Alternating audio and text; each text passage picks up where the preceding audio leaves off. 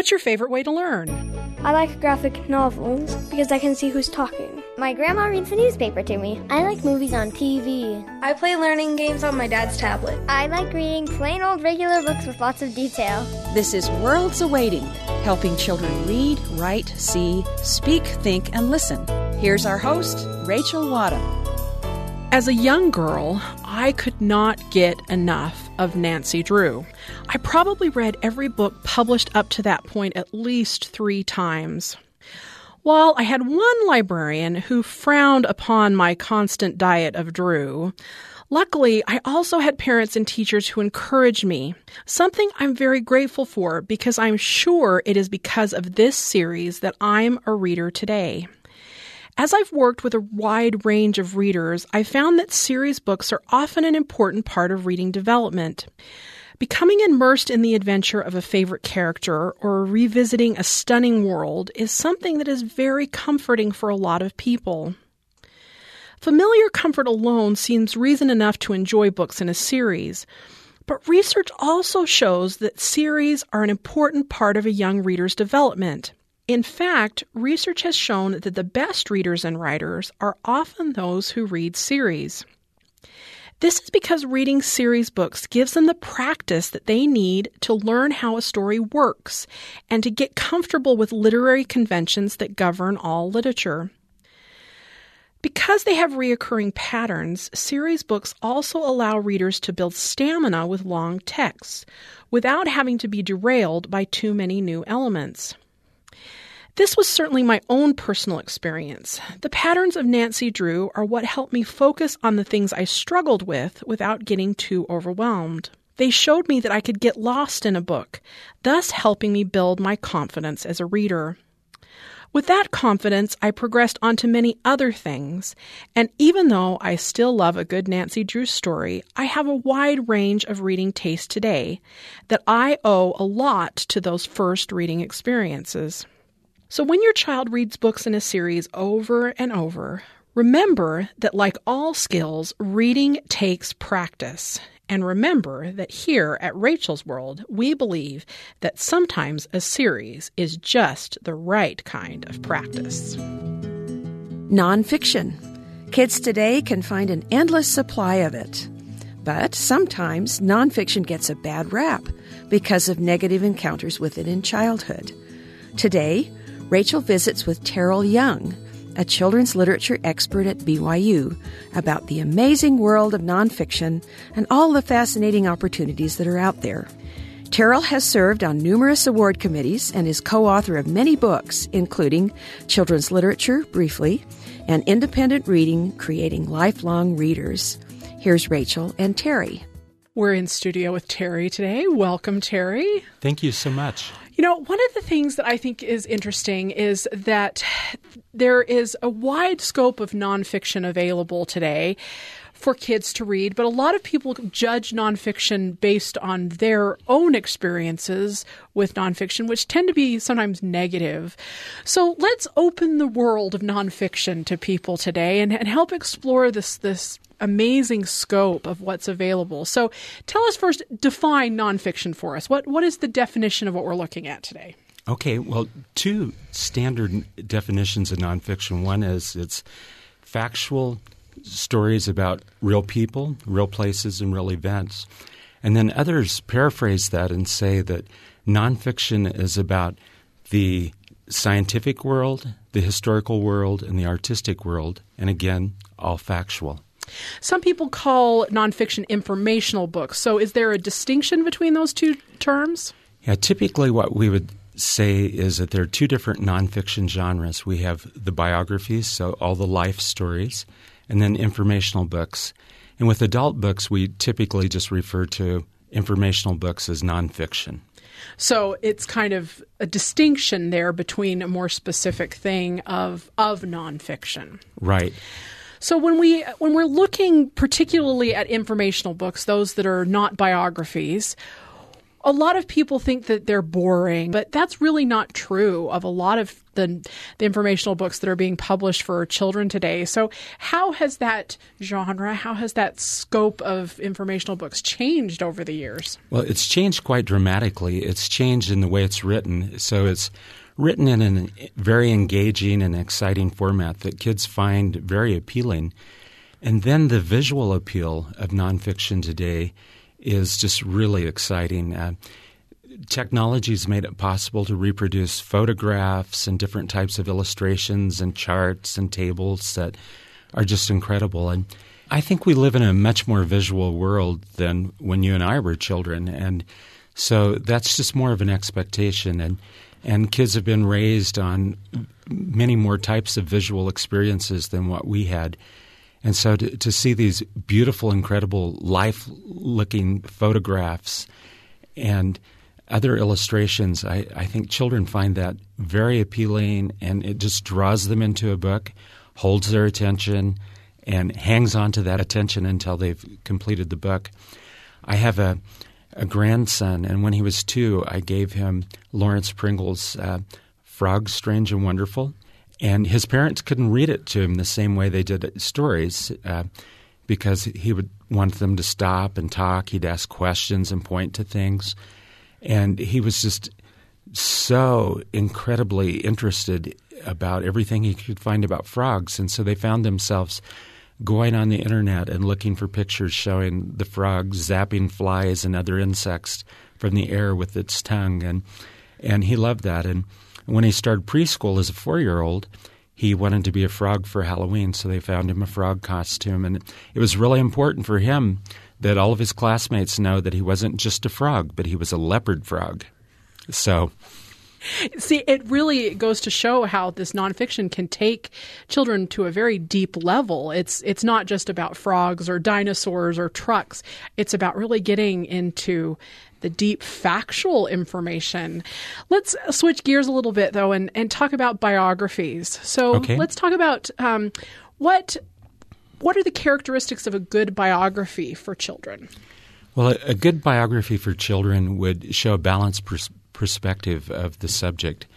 So, for instance, a biography today would show, for instance, Martin Luther King or Abraham Lincoln. They're two of the most popular subjects for biographies. They would show them as real people with warts and all.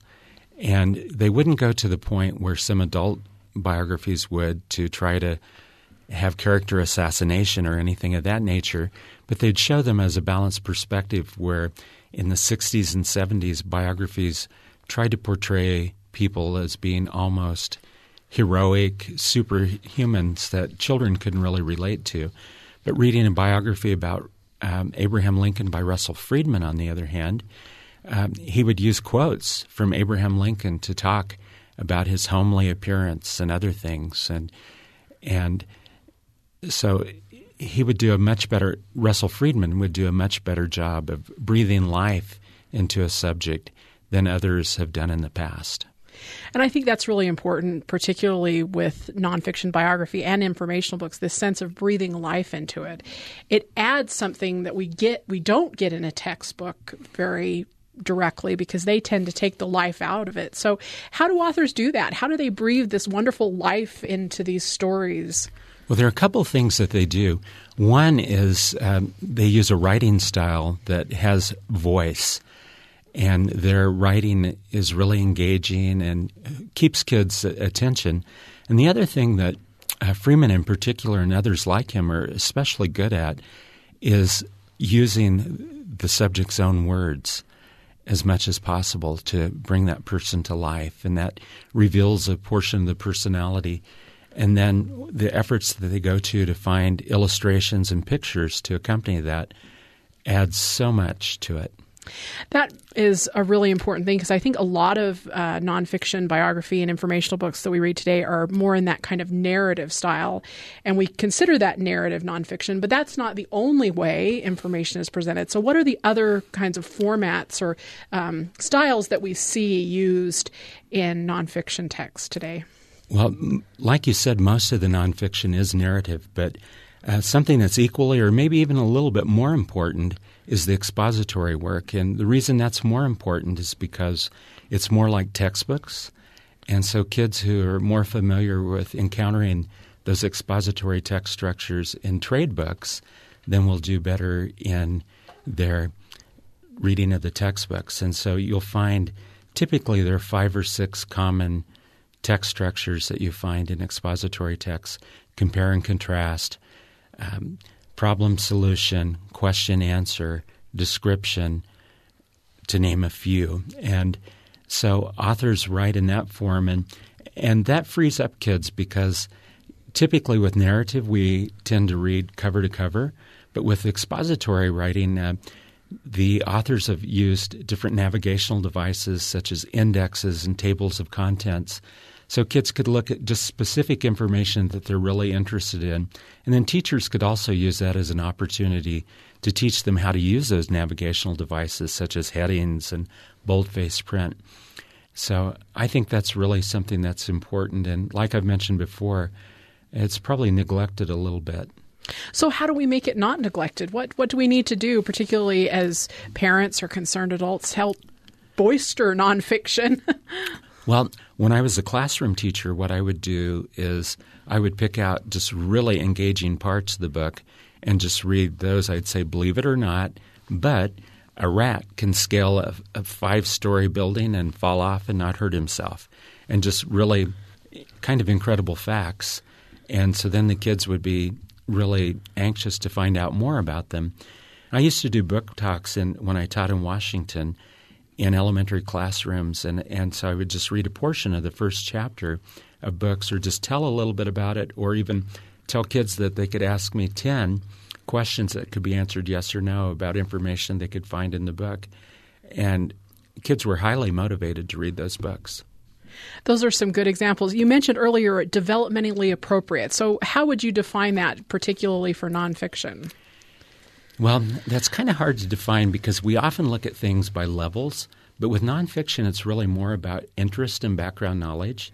So, for instance, my oldest son, when he was in 1st and 2nd grade, I would take him to the library, and he wanted all these books on mummies and Native Americans that he really couldn't read himself, and so I'd read them to him. And then after a while, he had so much information and such a keen interest that he could read books that were much more advanced than his reading level on any other topic.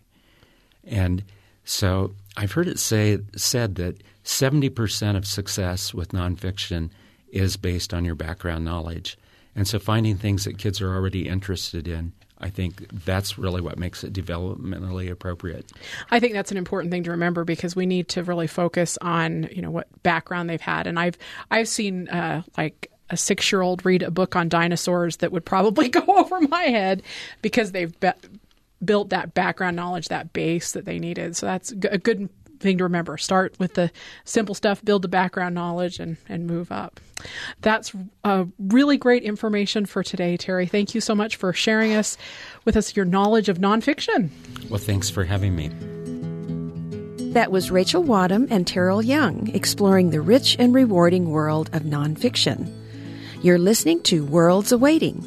Next, Rachel visits with Martin Fujiki and Bonnie Brinton, professors in the BYU Department of Communication Disorders, who discuss language impairment, how to spot it in your child, and where to go to find help.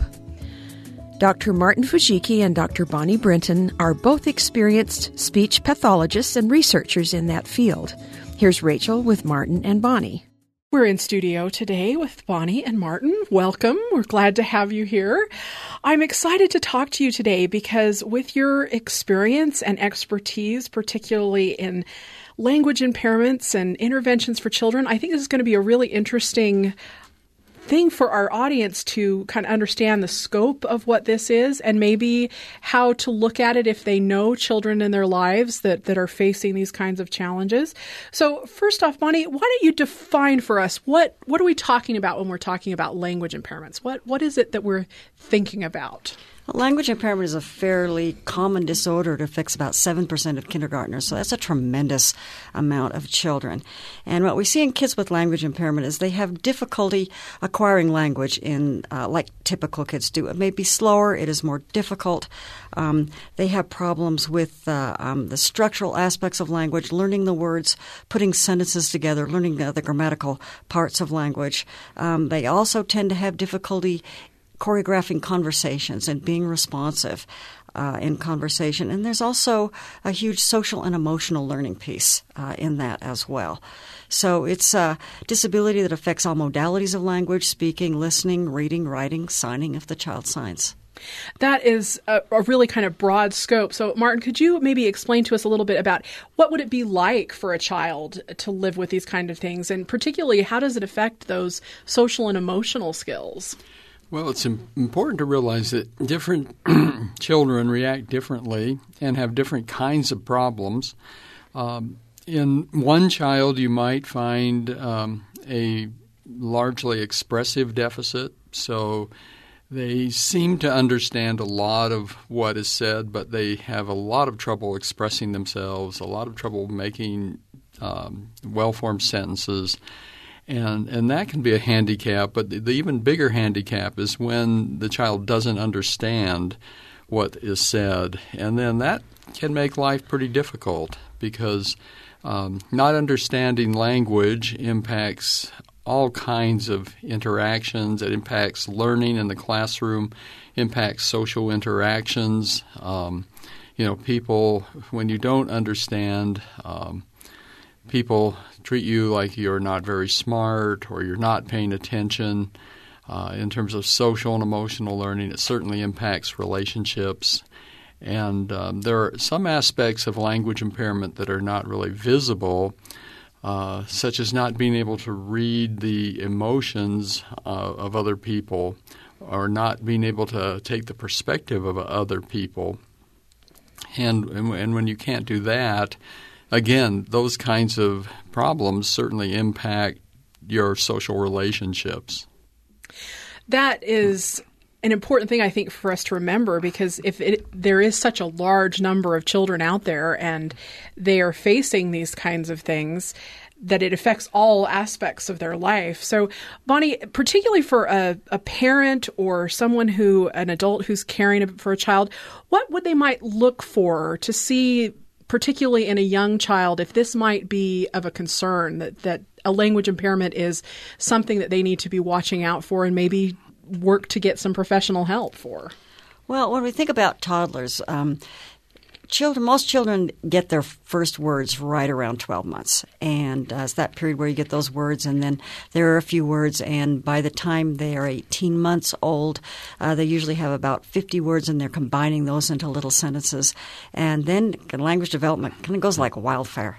Kids with language impairment, many of them, that's a much slower process. Sometimes those words are late in coming, or sometimes a few words will come right around 12 months, but then at 18 months you still see the same few words, and that's not a typical pattern. So it tends to be slower, it tends to be harder, more difficult time putting those little sentences together, making them sound grammatical, more difficulty expressing themselves. Like Martin said, if they have receptive difficulties, you'll see difficulty following verbal directions, not because they're not compliant, not because they don't want to follow them, because they don't understand the words and the structures. And that can be a real challenge for parents. So, Martin, what do you think would be the first step for a parent or adult if they start seeing these kinds of atypical patterns in their children? What should they do? Well, a good way of approaching this, I think, would be to talk to your preschool teacher, talk to your elementary school teacher as a starting point. That would be one way of getting the opinion of someone who's around a lot of children and has a lot of comparisons. If it's decided that the child needs some kind of assessment, then if you're in a school system, then you would have speech-language pathology services available. If not, you might need to go to a private clinic. But a speech pathologist could give you a pretty good assessment in terms of whether or not more needs to be done. And, you know, as a parent looking at a child, if the child seems to be stuck and just kind of in the same place, that's probably one of the biggest clues that you might have that there would be a problem. Starting a little later to speak than other kids wouldn't be nearly as serious as seeming to start and then just be stuck there. I like that sense of being stuck. I think that's a great way for parents to look at it, because sometimes it's really difficult as parents or adults to really understand, is this typical or is it not typical, or how does that work? So that can be really confusing, particularly for parents. So how can adults better be attuned to what their needs of their child are? Are there suggestions that you have to help them feel more confident, particularly if this is going to be something that's really, really serious and require a lot of intervention and help for the child to have some success? Well, I'd say the first thing you want to do is watch your child very carefully. Don't feel that you have to jump in there and overtalk them. Watch what they're doing and wait, see what's interesting to them, and then try to engage their attention, try to make an emotional connection, and then say something that is simple enough that you think they can understand it and has to do with something they are interested in. Frequently, we want to talk about a lot of things that kids don't find quite as interesting. And you see this, for example, you go to the zoo and you watch parents with their children. I was watching in a gorilla enclosure once, and there was a little toddler there with the parents. And the parents are going, look at the big gorilla, look at the big gorilla. And the little child was focused on a smaller gorilla much closer that was had its arms clenched around itself and was kind of shaking. And the child was going, cold, cold, cold. And the child thought the gorilla was shivering. And the parent was going, no, you got to look at the silverback. Look over there. Look at that one. Rather than focus and go, oh, yeah, gorilla's cold. She's very cold. She needs a sweater. I like that. That's wonderful. I really think that this idea of intervention and working with a speech-language pathologist is really important. So what tips do you have for parents to make that kind of professional relationship with a speech-language pathologist and to find out how to work really well with those types of professionals that can help them along this path? You know, speech-language pathologists love to work with involved parents. We are anxious to work with parents. The younger the child, the more we try to hand over the intervention to the parent, because any way you look at it, the parent is with the child all the time. The parent knows the child's needs. The parent's going to know what works best. What we try to do is enable and empower parents to interact most effectively with their kids, to make the best connection and to put themselves in the best teaching place. That's wonderful. Martin? Yeah, and it's important for parents to know that the standard model for early intervention, so working with a child, 6 months, a year, 18 months, is to train the parents to do most of the interaction, most of the therapy, because the parent is going to be there all the time. And it's like having a therapist there all the time. And early intervention is great in terms of the gains that we see. So you see lots of success with early interventions? Oh, yes. Absolutely. Mm-hmm. And what would we talk – how early is early? When would this start? Well, yeah, I've had parents say, well, you can't do anything for my child because they're not talking yet. But a lot of communication and a lot of language foundation happens long before those first words. So as soon as a parent is concerned about the connection they're making with their child, if it doesn't feel right, if they feel like the child is distant, they should ask for some help and support. So this is way before even you would start school sometimes. Oh, yes, long before. Yeah, so if you have a child who's just not very interactive, who just seems to lay there and not respond at all, then that would be the first clue that you might want to pay attention and kind of watch development.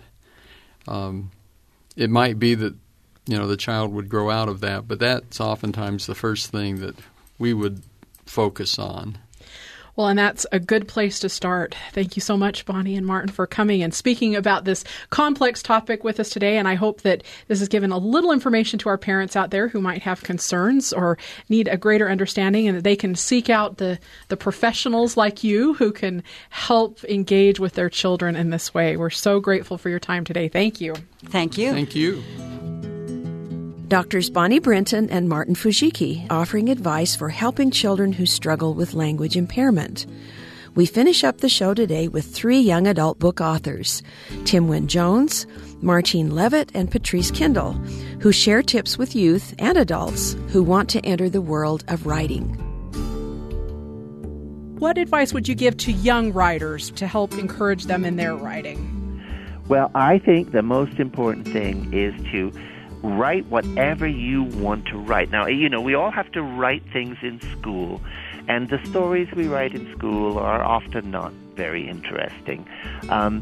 But when you're writing on your own, you can write whatever you want. And I would say, and this is, of course, flies in the face of what any teacher would say, when you're writing on your own, you don't have to finish something. If you get bored with it, then don't keep writing it, and jump to something else. I don't know. Every writer I know has written many, many stories that they didn't finish, and they didn't finish it because they got bored with it. Well, I think that what I want to say to young readers is write something that's fun and exciting for yourself, and the minute it stops being fun and exciting, stop and do something else. The thing is that prepares a writing muscle in a young writer. One of the worst things that can happen if you're young is you get a good idea, but you haven't done enough exercise, so to speak. You haven't written enough to be able to carry out this good idea. So the more you write, even if you don't finish things, the more you write, the more muscle you're getting, the more writing muscle. And then one day you get the really big idea, and it's worth pushing on, and you keep pushing on. And before you know it, voila, you've got something, big, maybe even a novel. But you can't do that without the play. You have to play at it. You have to enjoy it before you can get down to the work.